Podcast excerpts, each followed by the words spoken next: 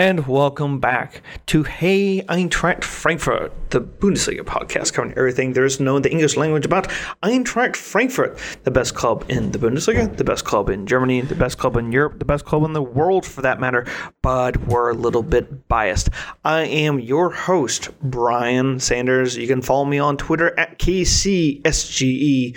You can follow the show, more importantly, at HEFPod. Follow the show at facebook.com slash pod for all the latest English language news covering the Eintracht can be found in one uh, easy to find spot. And also, in case you are not subscribed to uh, where, you know, we're found wherever you can find your podcast. But if you have not subscribed in that fashion, uh, the new episodes do get dropped in that page. So uh, always uh, stay tuned and keep your eye out for that. You can also contact us at hey I'm at gmail.com. So uh, from the command center in Kansas City, uh, where uh, Eintracht Emmy seems to want to uh, be involved with everyone's lives. So if you do hear something in the background, uh, that that is she. Uh, I enjoyed this week uh, by Chris in Detroit to talk all things Eintracht at a very interesting point in uh, the world of soccer history today as a news. We'll get to it a little bit more so at the end, but uh, Chris, it's good to have you back on, bud. Yeah, thanks to ha- thanks for having me. It's a little bit of a gut punch, the news from the last few minutes, but it's nice to be here talking about Frankfurt and all things Bundesliga. Mm-hmm. It is indeed. Oh, it's gonna gonna need a few drinks on this one. um, so, you know, going into this match against Leipzig, there was a lot to be desired by the Eintracht. And you know what? For the first time in forever, we took the lead before the half. That just does not happen and has not happened in recent weeks and I would almost say recent months at this point. And uh, Aymen Barkok, uh, who has now sadly gone down with COVID 19. Of course, he did. Uh, he looked good against Stuttgart, and then, you know, he takes, you know, he took uh, advantage of uh, Leipzig, you know, just kind of being lackadaisical and puts one away, and the Eintracht are up big right before the half. Usually, that's the kind of gut punch that is able to knock some teams out. Uh, Leipzig has since uh, gotten defeated by uh, P- uh, PSG, Paris Saint Germain, of Ligue 1 in the Champions League.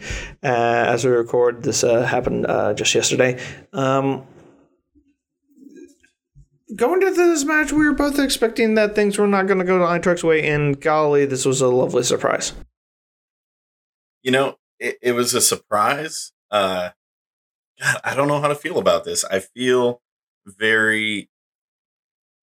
Don't get me wrong. A point against one of the top teams in the league. Happy, always happy, taking points against clubs above us. Um, but it's been so long since we played with a lead through the half. And even with everything going against us, we played well, um, well enough to have a lead. And then it just felt like a, a punch or a kick to the stomach because we really had a chance for three points. And if it wasn't for uh, Poulsen with, you know, one of the goals of the year, we walk out of there with three points. So I'm not upset. Um, we were beaten by a better club, but I'm also a little bit disappointed too. I, I don't know. I'm kind of confused on this. Proper one. performance from the diva. Let's put it that way. Proper diva performance. Yeah, she rears her ugly face way too often.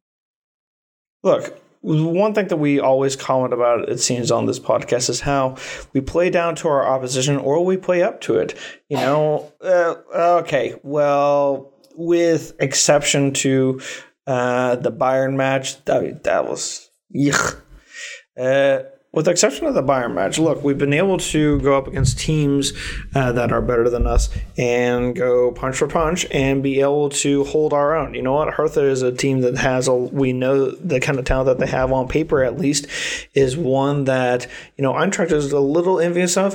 But then again, I mean, they're spending money in terms of bringing in players. While that's not necessarily something that the Eintracht can properly do as uh, it was announced still players are foregoing uh, part of their contract to keep things going, despite the fact that uh, look the match day with no match day revenue, it's really a kick in the nuts uh, for for the administration and you know a lot of other teams are really experiencing that pinch. If you want to hear more on that segment specifically i'll not go into more detail on that. Uh, go back to our episode uh, the, my interview with kevin hatcher. We kind of hit on the financial strain that's happening with the bundesliga. Clubs and who's in trouble and who's not uh, pretty well but hertha hoffenheim and and Leipzig. Those are three clubs that I would say have as much talent, if not more talent, than the Eintracht. And we have gone up against them and taken the punches. The one that really didn't come off, and we're gonna have another one uh, in the first Saturday of, December when we host Dortmund. That's going to be a lot of fun. And we still have Gladbach to go as well and Leverkusen twice. So still a lot of big teams for us to play up against. But, you know, I think most of our frustration, Chris, has got to be down to the fact that um, in our previous two matches before this one, uh, there was the 1 1 draw with Werder Bremen. Now, granted, they did pull off this week in the Bundesliga. Bremen pulled off a draw against uh, Bayern in Munich. So, I mean, take that for what it is. Uh, and then we had our draw with Stuttgart, and we've had our draws with Bielefeld, with Cologne. We've this is just another moment where I think we're thinking, oh, this is points lost. Where, you know what? Only against a Leipzig would an amazing goal uh, like that happen. You play against the big clubs and you just give them the slightest hint, and then Poulsen does that cheeky little flick, and then voila, you got your goal of the year. I mean, I'm, you know, I'm overall satisfied by certain players' performances. I thought Ilsanker, we've been critical of him of late. He did pretty good. Djibril Sow was pretty good. Kostic looked dead on his feet uh, by the end, but was looking good. And N'Dicka Hinteregger were also doing not too shabby. Everyone, some players were not. Silva was kind of. Uh, just not really involved. He was just trying to do stuff out all out on his own that didn't really come off. Dost, I mean, the way we were playing him, I didn't think that he was going to contribute much. Kohr actually looked a lot, uh, not too bad. Uh, some folks uh, were out for Durm, out for Trapp, out for Kamada. I mean, well, you know, I'm a stats guy, so so let me go over a couple numbers that really tell you how this was a a game where you don't really know how you feel about it. I mean, we were outpossessed we were outpossessed 63 to 37 percent, mm-hmm. and yet we had the shots on target lead three to two. So that tells me this is not one of those matches where Kevin Trapp had to save our ass. We actually what about, dispos- what about being dispossessed? We were, you know, like we were in the double digits. We only picked those guys' pockets six times compared to their 14 of yeah. ours uh, that i mean we had to they won more duels they were better on the ball they had better passing success uh, their still and overall shots expect. were still on that side for those guys that is what you expect from a club that's better than you but the fact that right. they weren't unable to turn that into real quality shots on goal um, you know, eh, that's not anything against their quality. We've seen they're a high quality team. I think what that shows is that after getting beat up by everybody the last, you know, four or five match days, I don't know if we figured it out, but we stepped up and we, you know, minus that Poulsen goal, which I, I, I haven't seen the Amazon, you know, percentage for that, but I have to imagine it was a very low percentage opportunity.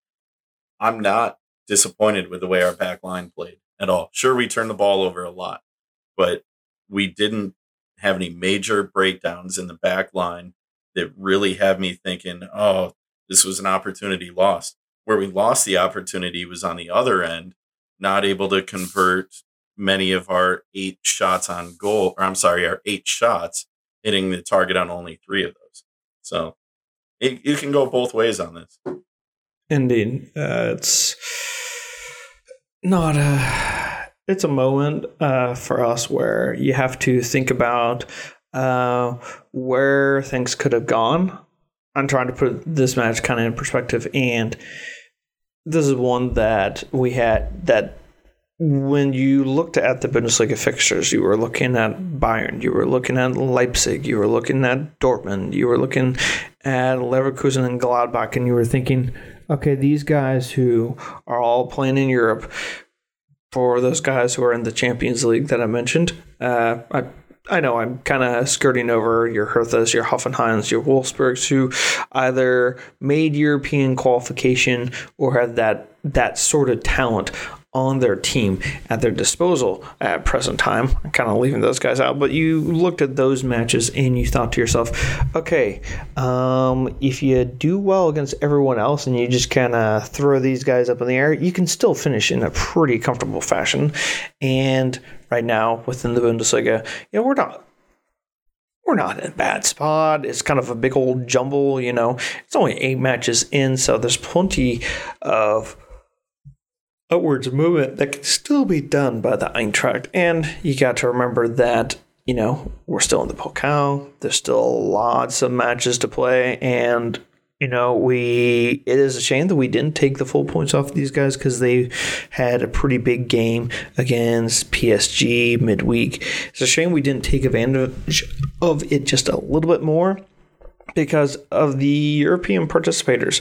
Um, only a couple teams even had properly good results at the weekend. So you can, it does leave you scratching your head just a tiny bit. Um, but you know what? At the end of the day, uh, we're still undefeated against Leipzig at home. How many teams can say and that? Until the 56th minute of that match, we were sitting at six in the table. You know, despite yeah, how, how frustrating things have been the last few weeks, we were in a position to be in that six hole, which is, you know, important. Um, now we're right back to 11 thanks to a, a freak of nature goal, but it is what it is. Uh, we showed we can compete against the good guys. Now the question is, what do we do next time out? Do we say, oh, yeah, we were competitive and go back to our casual nature that we seem to be against teams like Bremen, or are we going to step it up again? There's a lot of questions. I might have more questions than answers after that 90 minutes. well, there seems to be a lot of questions going around about the Eintracht. How about we talk about another type of Eintracht that is also having a lot of questions thrown at it? Or do you, or are you a little bit more antsy about uh, going down this rabbit hole, Chris? You know what? They're actually uh, they're they're following suit pretty well for anyone that wears the crest, where you have your ups and you have your downs, and you know it is what it is. Um, yeah. So I think I think we're seeing the the schedule in their favor early. Yeah. So, um, kind of hinting as we kind of transition here from the men, we're transitioning over to the women's team. So, they took on big hitters, uh, Wolfsburg, um, current reigning uh, German champions and we knew that it would be a really tough slog. Well, okay, so a week ago, we faced off in the traditional rivalry match between Frankfurt and Potsdam. That was a rough, that was a very angering, you know, loss in the Frauen Bundesliga as Eintracht was unable to get on the score sheet against Potsdam in a 1 0 defeat. Well, the Boston, which moved us down into fifth place. Then guess what? You know, uh, other teams have crept up above us. That is uh, Hoffenheim and Potsdam. Potsdam is even played a match less because, you know, matches have in the Frauen Bundesliga been postponed due to COVID 19. And yet, right now, they're going on to a women's international break. Right now, as we speak, we're already critical of the men's international break, and the women are put in the same exact position.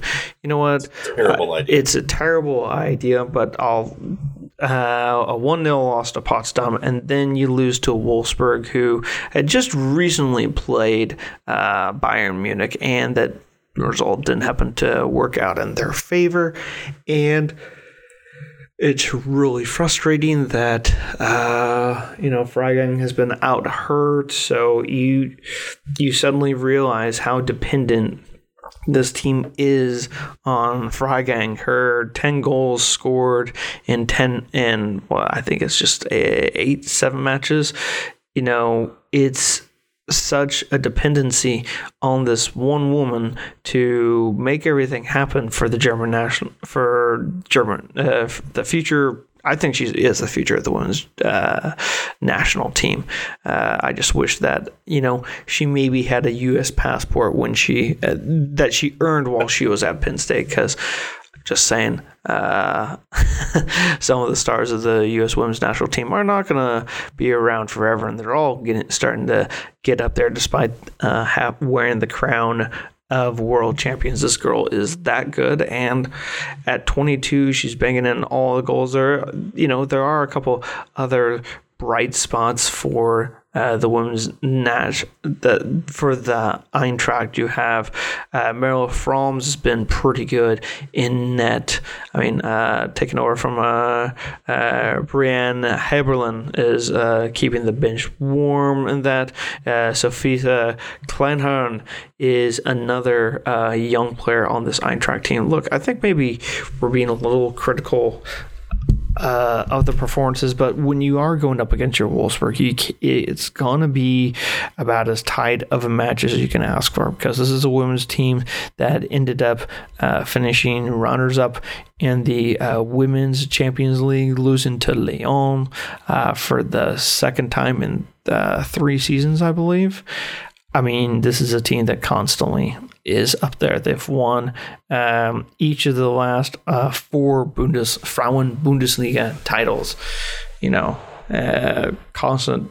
You know, participating in the latter stages of the Champions League, and look, it, it's it's a hard ask for it's a hard ass to be going up against them and expecting to get a result. And a 3 0 result, sadly, is what it is. We just hope that uh, our Frauen uh, friends will uh, hang tight. Uh, Bayern, sadly, is next once the women's international break is over. So it's going to be. It's gonna be a rough slog. They've they've got plenty. It's a tough month, yeah, but the schedule does ease up. I mean, just like just like the issue we have on the men's side, you go through the they face the top three teams in play. the, in my opinion, they face the top three Frauen Bundesliga teams all in a row, and you Right. got an international Right. break uh, squished in there. And until they faced off against Potsdam, there they were kind of just hanging out in that third, fourth place uh, location, and you know, sure, Hoffenheim has uh, jumped up in there, but that's mostly down to the fact that they've played uh, one uh, more match than uh, Potsdam, who I think, uh, you know, once they play their match in hand, I think that is against, I think that was supposed to be against Bayern, so that would have been a really top end tie. But, you know, once those matches are played, the table will uh, look just a little bit different. But look, the tough run is out. done They'll beat up on each other.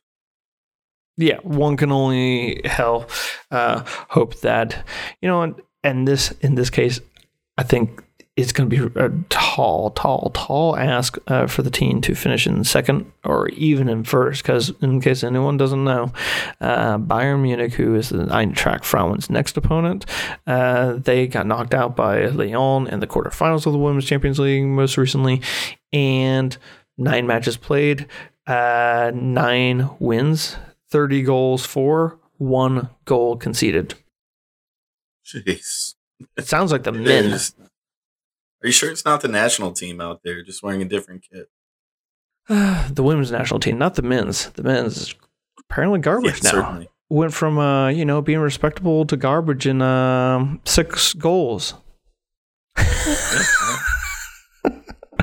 Personally, I'm not a fan, so I was enjoying it. But you know, it is what it is. Yeah, when you have a match like that, uh, you lose to Spain. That's that's a kick in the testicles. You know. Didn't you like the look on Manuel Neuer's face? He just looked so confused, like he had never seen anything like that. I enjoyed it. Mm-hmm. I mean, admittedly, it was, you know, in Spain, but you know, okay, so if anyone doesn't know, so uh, Germany lost to Spain in the Nations League. So again, they aren't in the this kind of tournament that they created uh, to replace friendly matches to make it more kind of a competitive atmosphere. So they had to go to Spain and get a result to be able to reach the kind of final four kind of status. And once again, in this second ver- version of this tournament, they are not into the you know final four. And it's real, you know. Look, Germany is the one of the higher end teams, but they're playing in Seville, not the stadium that is uh, home to uh, uh, Sevilla or uh, Real Betis. Each of those guys have their own stadiums. They played this in the stadium that hosted the 2003 UEFA Cup final. Uh, that big stadium that was built for the 1999 World Athletics Championships and was part of the failed bid for multiple uh, Olympic Games in the early 2000s. And it's basically just sat there unused, uh, or really just little used. It will be the venue for uh, the Basque uh, Derby, uh, Copa del Rey final whenever they play that. But a big track stadium uh, that seats 60,000. So think uh, München's Olympiastadion. Just big state big grandstands, all kind of one tier, and just surrounds a big old track. Well, you know what? Uh, you could hear the Spanish players uh, yelling and screaming at each other. You couldn't hear anything from the the German players, and kind of was a little telling. I think all those things just kind of created a just effect that you know the team just gave up because it's that was ugly. That was ugly. But anyways, uh, we're supposed to be talking about all things Eintracht. So got the men out of the way, got the women out of the way. Um, how about we get to hashtag What are we drinking before we talk about what's going on in the Bundesliga, our predictions for the weekend against Union, and um, some sad news in the world of football. What do you think, Chris? Yeah, this is my favorite segment most weeks. What do you got uh, for us? Uh, today I'm drinking No Egret. It is a coffee stout from my neighborhood brewery, Brewery Faisan here in Detroit. So I'm enjoying some delicious dark coffee flavored stout today. Oh, very nice. Um, I'm going a little heavier. Uh, yeah. So I've been drinking Yahara Bay rye, American Rye. Uh, this stuff right out of uh, the Madison area of Wisconsin. Uh, I got this in a small uh, batch. It's a two year age, and they go. It's a very kind of small uh, sample size that I have. I got this from a local retailer who has sadly gone out of business. Tried to support them until the end. well, as to that, it's uh, it's in this time period uh, here in the American Midwest. We can get to that conversation at another date because I think that is something that will go on for hours on end, and no one's gonna be happy at the end of it because we'll all be thinking that we're right and the other person is wrong. Um, but uh, this fall bodied whiskey is one that I would suggest to anyone if you're able to get a hold of it. It's uh, it's the logo does look like uh, instead of a man in a suit, it's uh, Bucky Badger uh, in a suit, which is quite humorous. So if you're able to get Yahara Bay whiskey, it's a it's a pretty good uh, American whiskey if uh, you like it. So uh, to that, I say Prost.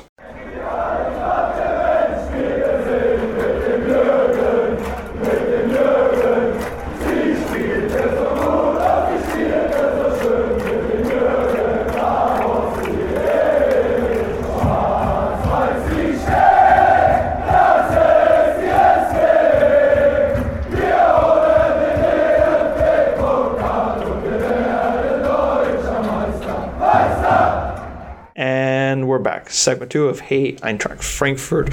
Brian and Chris talking all things Eintracht at the weekend.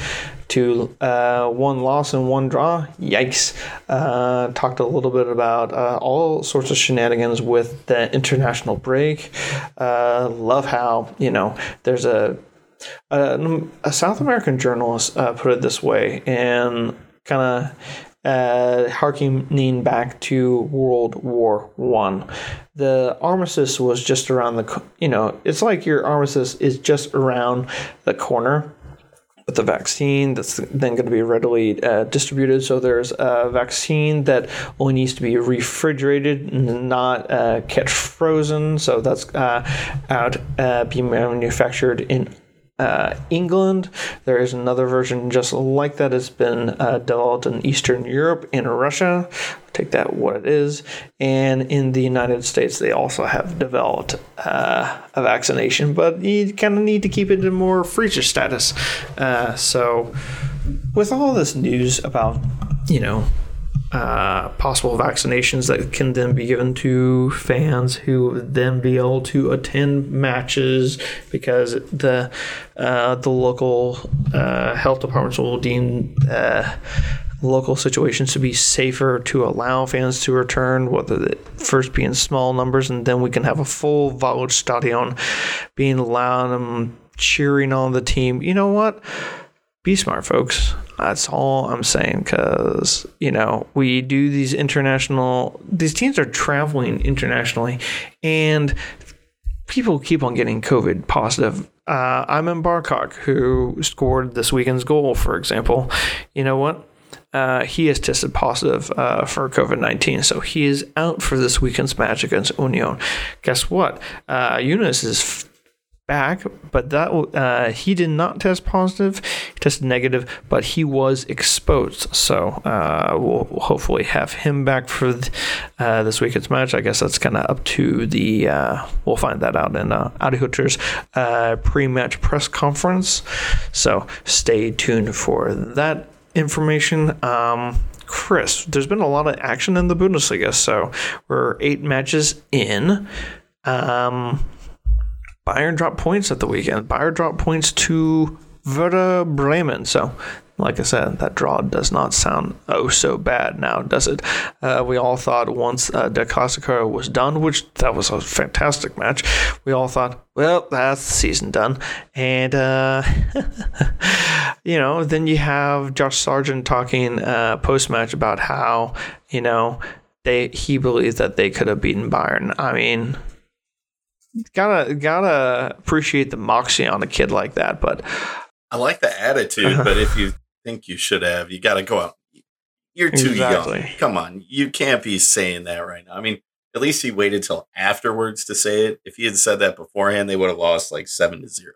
So it's a good thing he Which waited till happened. afterwards to run his mouth. oh wait, no, that was Hamburg. That that would usually happen too. My bad. Uh, um, other matches of note. So, with Bayern dropping points, guess what? Gladbach could have crept up a little bit. Nope, they got stuck with a one-one draw with Augsburg. Those guys are still yet. We've still yet to play those guys on the schedule. That's going to be fun. Uh, there was an exciting, exciting three-three uh, barn burner between Stuttgart and Hoffenheim. That was. Uh, if anyone wants to just kind of watch a highlights uh, video of that, that's actually very good entertainment. Um, Schalke is still Schalke, and now there seems to be a minor player revolt going on over there as Wolfsburg defeated them 2 0 at the weekend. I mean, it just keeps on going from bad to worse. I feel bad for Paciencia and are begging to come back right now? I feel bad for both those guys because Paciencia apparently you can tell from what other people are saying that he is really going at it, trying to personally claw this, uh, claw out a goal here and a goal there, try and make it competitive. But uh, mm, it's not exactly working. Speaking of former players, um, Freddie has no support back there either. They're they're in a lot of trouble. They're going down. I don't care what they do to save it. As far as I'm concerned, they're done. I can totally agree with you on that. Um, in the former, keeping with former players, uh, there was the funniest uh, own goal of the season. This is going to be going down for the own goal of the season, if not uh, for the for the entire continent, if not the entire world. Lucas does what he does best. He always has got one boneheaded move per like 17 matches. Just saying. It's it's like you're throwing in a uh, knuckleball and as the final pitch on the to try and win you a game as a pitcher in baseball and the guy just swings and totally whiffs it despite the fact that it's going like so ever so, ever so slowly and yeah he uh, totally missed the ball and then uh, just trickled right into the net and uh, gave Bielefeld a goal in an otherwise uh, loss that happened again for Bielefeld. Another team we should have gotten the full points off of. It's maddening, but uh, I loved uh, Lucas after the match. He said, "You know what? We it was a." He admitted that he really screwed up, but he's like, "Well, we won at the end of the game, so I don't give an f." He has won them so many matches they had no business winning. mm-hmm. I mean, he he did the same thing when he was with us. It just the the one red card sticks out in my mind where he just kind of collapsed mentally. But um, you know, it is what it is for him. He's he's a good goalie, one of the best in the league. Uh, but he has his moments where he just falls apart, and that was it. Indeed. Um, speaking of falling apart, Freiburg might as well have fallen apart. Uh, Mainz secured their first victory of the season, uh, 3 1 victory away to Freiburg. Three goals in the first half really buried uh, the, the Schwarzwald Stadion, uh, Schwarzwald Stadion boys, and they weren't able to get themselves out of that. I thought only we were allowed to lose to Mainz. and uh, so uh, mentioned Bayern dropping points that gave opportunity for other teams to catch up. So uh, one point behind is Bayer Leverkusen, who are now in third place after their 2-1 victory over Bielefeld. And go figure, um, the match, the top top spiel. Uh, so we are were in the usual top spiel lineup for Saturday, but because they removed the Friday match, they put the what would have been the Friday match uh, after immediately following our match. It was Hertha versus Borussia Dortmund, and Hertha got out to a uh, lead against the black and yellow, and Haaland went off in the second half. Uh, Erling Haaland scored in the 47th, the 49th, 62nd, and the 79th minute. And in his post match interview, uh, the coach had admitted he had only seen three of the goals, and the player said to the coach in front of the media, Yeah, I probably would have scored more. No, I scored four, and I would have scored more if you hadn't taken me off. This is a guy who uh, scares Love the it. living daylights out of me because they are coming up. And uh, what's even scarier is the fact that they have this uh, Moukoko uh, kid, um, 16 year old, who uh, made his debut in the Bundesliga. And starting to scare me how apparently how dominating the kid was at the under 19 level, just dominating uh, guys who were two, three years older than him. And now okay, so at that age level, it can't, you know, when someone is unbelievably dominant, they can stand out. But when you're 15 years old and he just turned 16, so made his debut at 16 years and one day, a record that uh, will nigh on be impossible to be broken. Apparently, the Bundesliga had to adjust its age restrictions for players uh, just to basically accommodated this player. And he made his uh, debut. I mean, for me, still, there's nothing more than can be said. Uh, but for Erling Haaland being substituted by Moukoko, and uh, I'm scared to see what these guys bring us in uh, in a week and a half's time. It's going to be rough. There is no better club in Germany, and probably, as far as I'm concerned, anywhere in Europe at mining young talent being overlooked than Borussia Dortmund.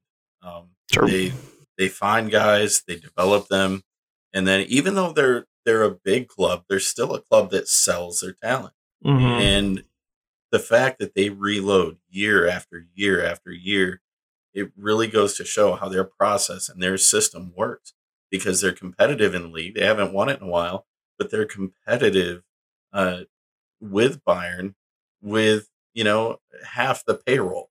So it's impressive what they do year after year. Um, they mine Pulisic, which outside of the United States, nobody knew who he was and then he showed up on the scene there. They got a good return on him. Uh, I think, hold on, I said it at the beginning of the year. I'll double down now that he had his breakout game. I think he'll compete uh, with Lewandowski for the scoring title, which there hasn't been much of a fight for a few years. So now, since see. Aubameyang left Borussia Dortmund for Arsenal, right. uh, in London in the English Premier League. In case anyone doesn't know who or where they are. uh, I feel like I'd do that for every English team just to kind of drive in the knife. Uh, but yeah, we're focusing here on the Bundesliga, so uh, we're stuck on 11 points. Uh, we could be as high as eighth. We're not. Uh, above us is the likes of Gladbach, only able to get their draw. You got Wolfsburg, who was able to uh, get the win at the weekend. Guess who is in fifth? The team up next, Union Berlin. Uh, they're on 15 points after a 2 1 victory over Köln. Oh, God, another team that we got to draw against. So, this is going to be uh, a fun match at the weekend. And then you got Leipzig, 17, 18 points for Dortmund and uh, Leverkusen. And then you have Bayern at the top on 19. So, um, as things stands, getting relatively tight. It's going to be a fun, a couple fun matches outside of the Eintracht match, to be sure, and I'll highlight those uh, two right now, and those being uh, Stuttgart and Bayern. I think that uh, now Bayern plays today in the Champions League. They had to play against Salzburg, probably their final Champions League test before they're able to basically say to themselves, "All right, we've won." all the matches, qualified for the next round. And at that point, it's really just going to be them wanting to keep up their winning streak in all uh, European matches to uh, break the, I think it's a 15 match unbeaten run is the record, and they're sitting on 13. So they're going to want to push on for that. But uh, it's a question of whether Bundesliga teams will be able to take points off them. Stuttgart looked good at the weekend, at least when it came to the attack, and we've seen full, firsthand how tricky playing them can be. You know, they're going to have to come out with their A game, and maybe they can take points off of Bayern. I don't know. Uh, another big match of the weekend is uh, Leverkusen and Hertha Berlin. Um, Leverkusen, another team that's uh, been doing extremely well. We've yet to face them in the Bundesliga or in the Pokal because we're going to face those guys almost back to back matches. Uh, Hertha, we know, is a good team on paper. I've not really been able to show it so much on the pitch, but um, I think it is definitely time that uh, the Eintracht takes advantage of this uh, this time where some big fish are playing, and I think it is time for us to start talking about our match with Union. Unless you have anything else to add in regards to the Bundesliga action for this weekend. No, we we got over it. Um, as far as this upcoming, I, I don't know. I'm still frustrated by us, but at the same, damn, 2020 is just doing its thing with us this year, just beating us and then kicking the nuts. I, I it's a son know. of a bitch. Um, you know, this is going to be an interesting match because we played well against a. I don't know. We didn't play well against a good team. We survived against a good team. So now we're coming back against somebody who's up there on the table, certainly farther ahead than we are, but we're still within shouting distance of them. So which one of us shows up? Can we create some offense without Barkok in there? You mentioned he's, you know, been diagnosed with COVID now. Can we find a way to generate offense through somebody else? We haven't yet proven that ability. Um, I don't know. What do you think? Indeed, indeed. Uh, what you can do in the meantime is watch the Eintracht versus Union. This is going to be at the the big match time on Saturday, the early match time on Saturday. In the Caribbean, that is flowsports.co and the Flow Sports app. Australia, that is beIN Sports Connect and Kayo Sports. In Canada, our friends to the north of where we live, uh, that is uh, Sportsnet World Now and Sportsnet Now. So, gonna have a, and of course, ESPN Plus for uh, those of us living in the United States of America. And yeah, that's kind of where you're going to be able to find it in the English language. Um, and of course, when it comes to uh, Germany itself, Sky Bundesliga will, of course, be having that action as well. But you might uh, want to put out the money for one of those uh, TV packages because you don't need to be just, you know, gathering in standing room only uh, comfort at a bar when this pandemic is the way it is. Look, if you're able to do social distancing, that is an entirely uh, different story. But standing room only bars, you know, cheering on your uh, favorite team, not exactly something we we want all the fans to be back in the Waldstadion as soon as possible. And how we do that is by beating the coronavirus. So, Union Berlin currently sitting in fifth, eight matches played, four wins, three draws, one loss. Um, look, this team, when they came up and they took a few points off of us, I knew that they would be a real tough cookie to crack. You know, they are, they're team that was brought together that I thought was put together with uh, sticks, uh, popsicle sticks, and glue, and somehow they survived the Bundesliga and kind of had a rather decent uh, go of it uh, last season. So, um, in the all season, they sold uh, their kind of high end striker to Cologne, basically let everyone else just kind of go their separate ways. Uh, who did leave uh, on free transfers, but not really to anywhere of note, because uh, I don't really think that Neven Subotic is really much of a uh, player anyways, anyone who knows me knows that uh, this comes from a world of hurt. um, Max Kruse, bringing him in. Look, the guy uh, has just a knack for scoring goals. I really wish that we would have gone after him. He is what made Werder suddenly a really dangerous team to play against so far, uh, he's got like three, four goals all the season. He has kind of been this one talisman that they have that is bringing everything together. So, in, as I mentioned, they only have one loss. That happened match day one. That was a long time ago. They have played against Gladbach. They got a draw there.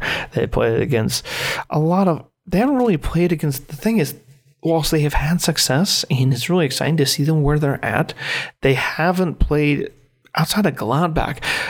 And um, they did beat Hoffenheim 3 1. They haven't played any of the quote big hitting teams. They haven't faced a Dortmund. They haven't faced a Bayern. They haven't faced Leverkusen. They still have not faced in the, the City Derby uh, they haven't faced off against uh, Hertha Berlin. All they've done is uh, go against the guys who are going to be expected to be in the bottom half of the table, and the points that they dropped uh, was a 1 1 draw with Schalke and a 1 1 draw with Freiburg, and the loss to Augsburg and the draw against Gladbach. They have wins against Mainz, Hoffenheim, Bielefeld, and Köln. Multiple teams who the Eintracht have already uh, dropped points against. So this is a team that's going to be very dangerous for the Eintracht. And Chris, uh, it's going to be look, this is going to be a hard team to break down because that's just the way that they play. They are able to be scrappy. They're able. They're the kind of team that is just going to grind out results, and there's nothing you can do about it. And I look at it from this standpoint that it's going to be very hard for us to be able to get anything out of this match when you have such it when it's, such a scary predicament that we're in because uh, you know we're trying to grind out results and we're not getting it done. And Union is a team that does that and I'm not feeling very yeah. confident on this. Um, not at all. so especially not with our recent history. the added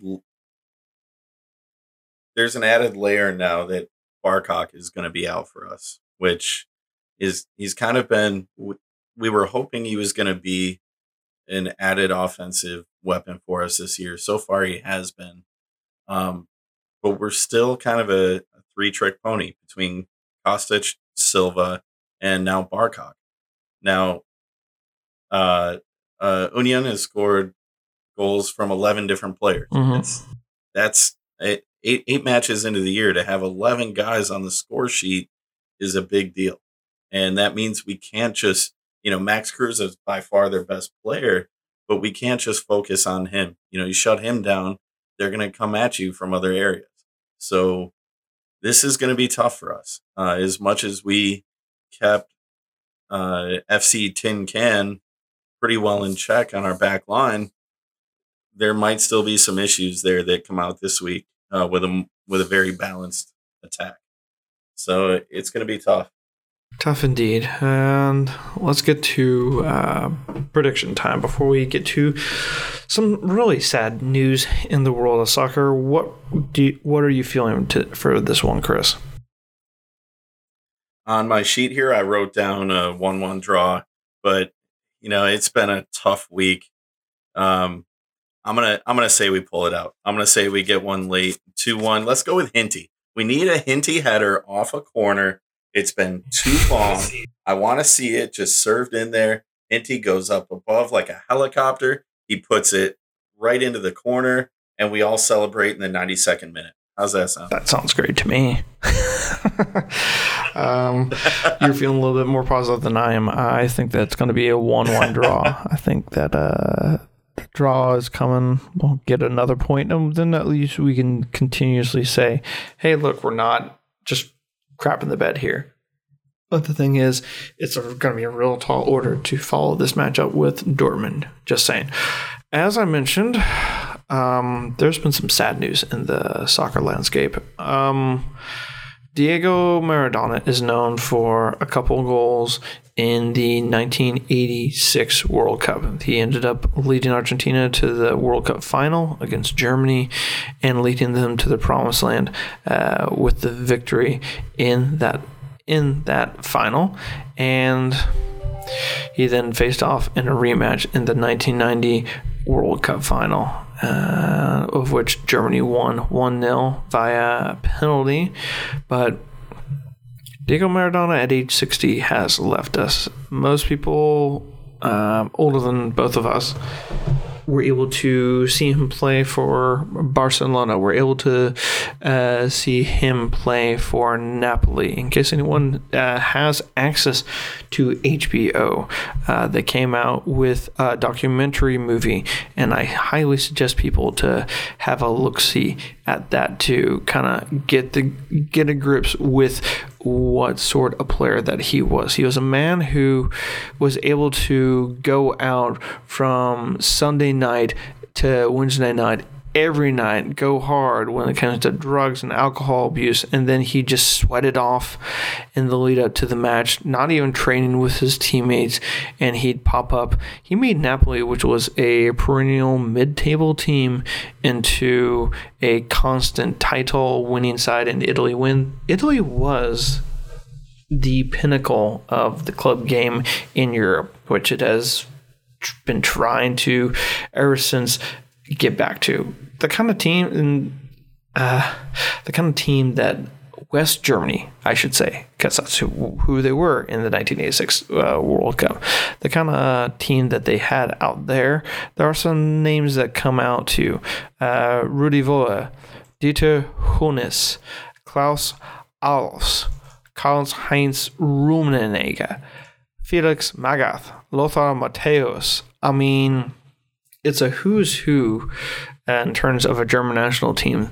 All these na- all these names are known, and you know it was uh, come from behind, it was a 3-2 victory for Argentina. Germany was able to get the two goals super late and it was Diego but it was this one little diminutive, long, dark-haired man who was able to pick out a pass to uh, to Jorge Burruchaga, uh, who ended up uh, scoring the goal in the 86th minute to uh, lead Argentina to their second World Cup championship. And some folks say it's the only World Cup championship that they properly deserved due to, well, um, the military dictatorship that uh, was around at the time of the 1978 World Cup. And, you know, there's so much, so much stuff that can be said about a certain match against uh, between Argentina and Peru.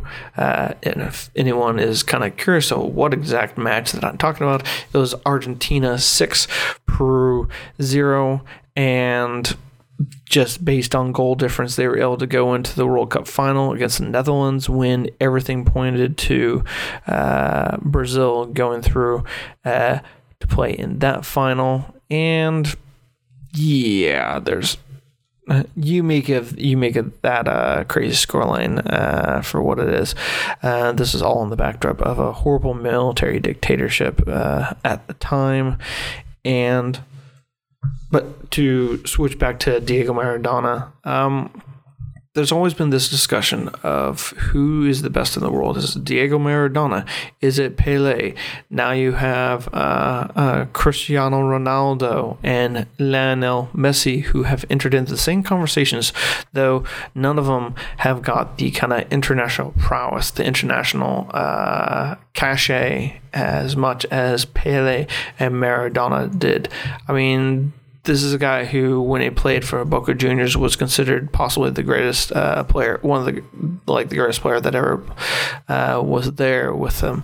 He went then for then world record fee top Barcelona, before the you know, this is pre Barcelona that we've uh, come to know. And then Napoli, a mid table team, perennial mid table team in Italy, uh, pulled the trigger on him and he led them to uh, eternal glory. Now, kind of had a falling out uh, er, every moment after the 1990 World Cup, but this is a guy who I grew up knowing was the guy who had been the best in the world, and everyone who was older than me as a soccer coach uh, looked at him as the best that they had ever seen because that was the time when uh, the World Cup was finally being shown here.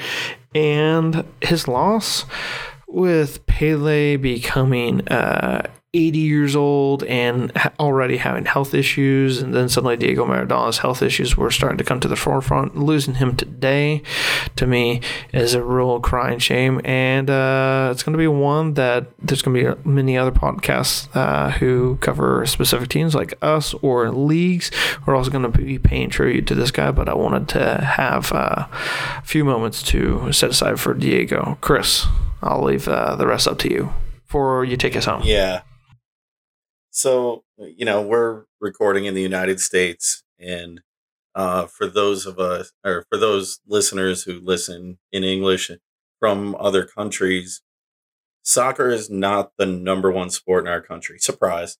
Um, but what we like to do here is compare athletes, the greatest of all time. Uh, LeBron versus Michael Jordan. In hockey, Gordie Howe versus Wayne Gretzky it's just kind of what we do as Americans. And in the soccer world, you have that question, but it's a worldwide question. And in the soccer world, it's always, you know, Pele versus uh, CR7 or or Messi or Maradona. And I don't have an answer for that. I think every player is judged by the generation that they play in. Uh, for me, being born in the in the early '80s, the one thing I remember about Maradona, it was the first jersey. excuse me. It was the first time you saw a jersey and a, a player that you followed as he moved club to club. So we didn't really have clubs in the United States that people followed that closely back then. So you followed Maradona from Barcelona to Napoli, where he really was at his peak. And he was really the first player that you said, I don't necessarily follow uh, Real Madrid or Juventus. I follow Cristiano Ronaldo because he's the greatest of the generation. And that's what Maradona was to me as a young player. Uh, we didn't have an American superstar in the late 80s, early 90s. So Maradona was that guy.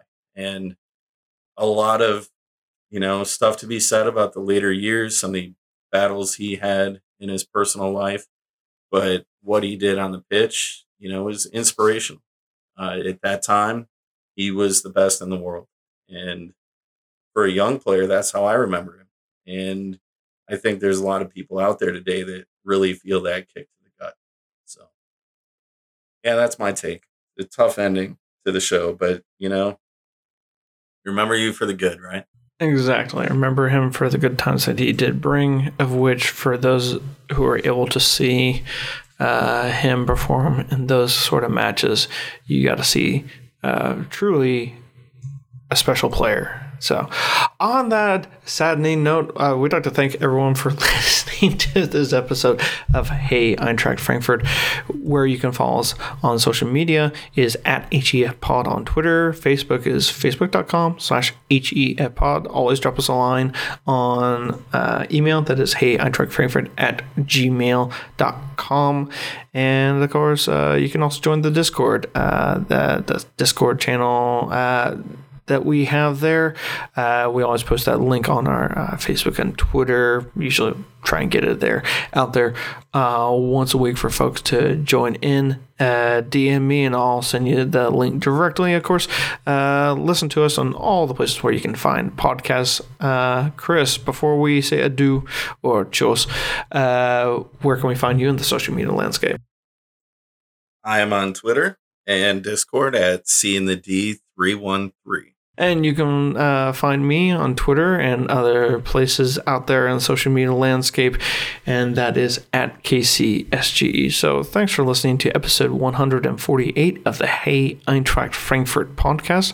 Uh, we'll be back with more discussion on all things Eintracht, especially with the match against Union. So here's hoping that uh, or uh, that I am proved wrong and the Eintracht get all three points. So uh, take care, be safe, wear a mask social distance. Until next time, cheers. Cheers. Hey,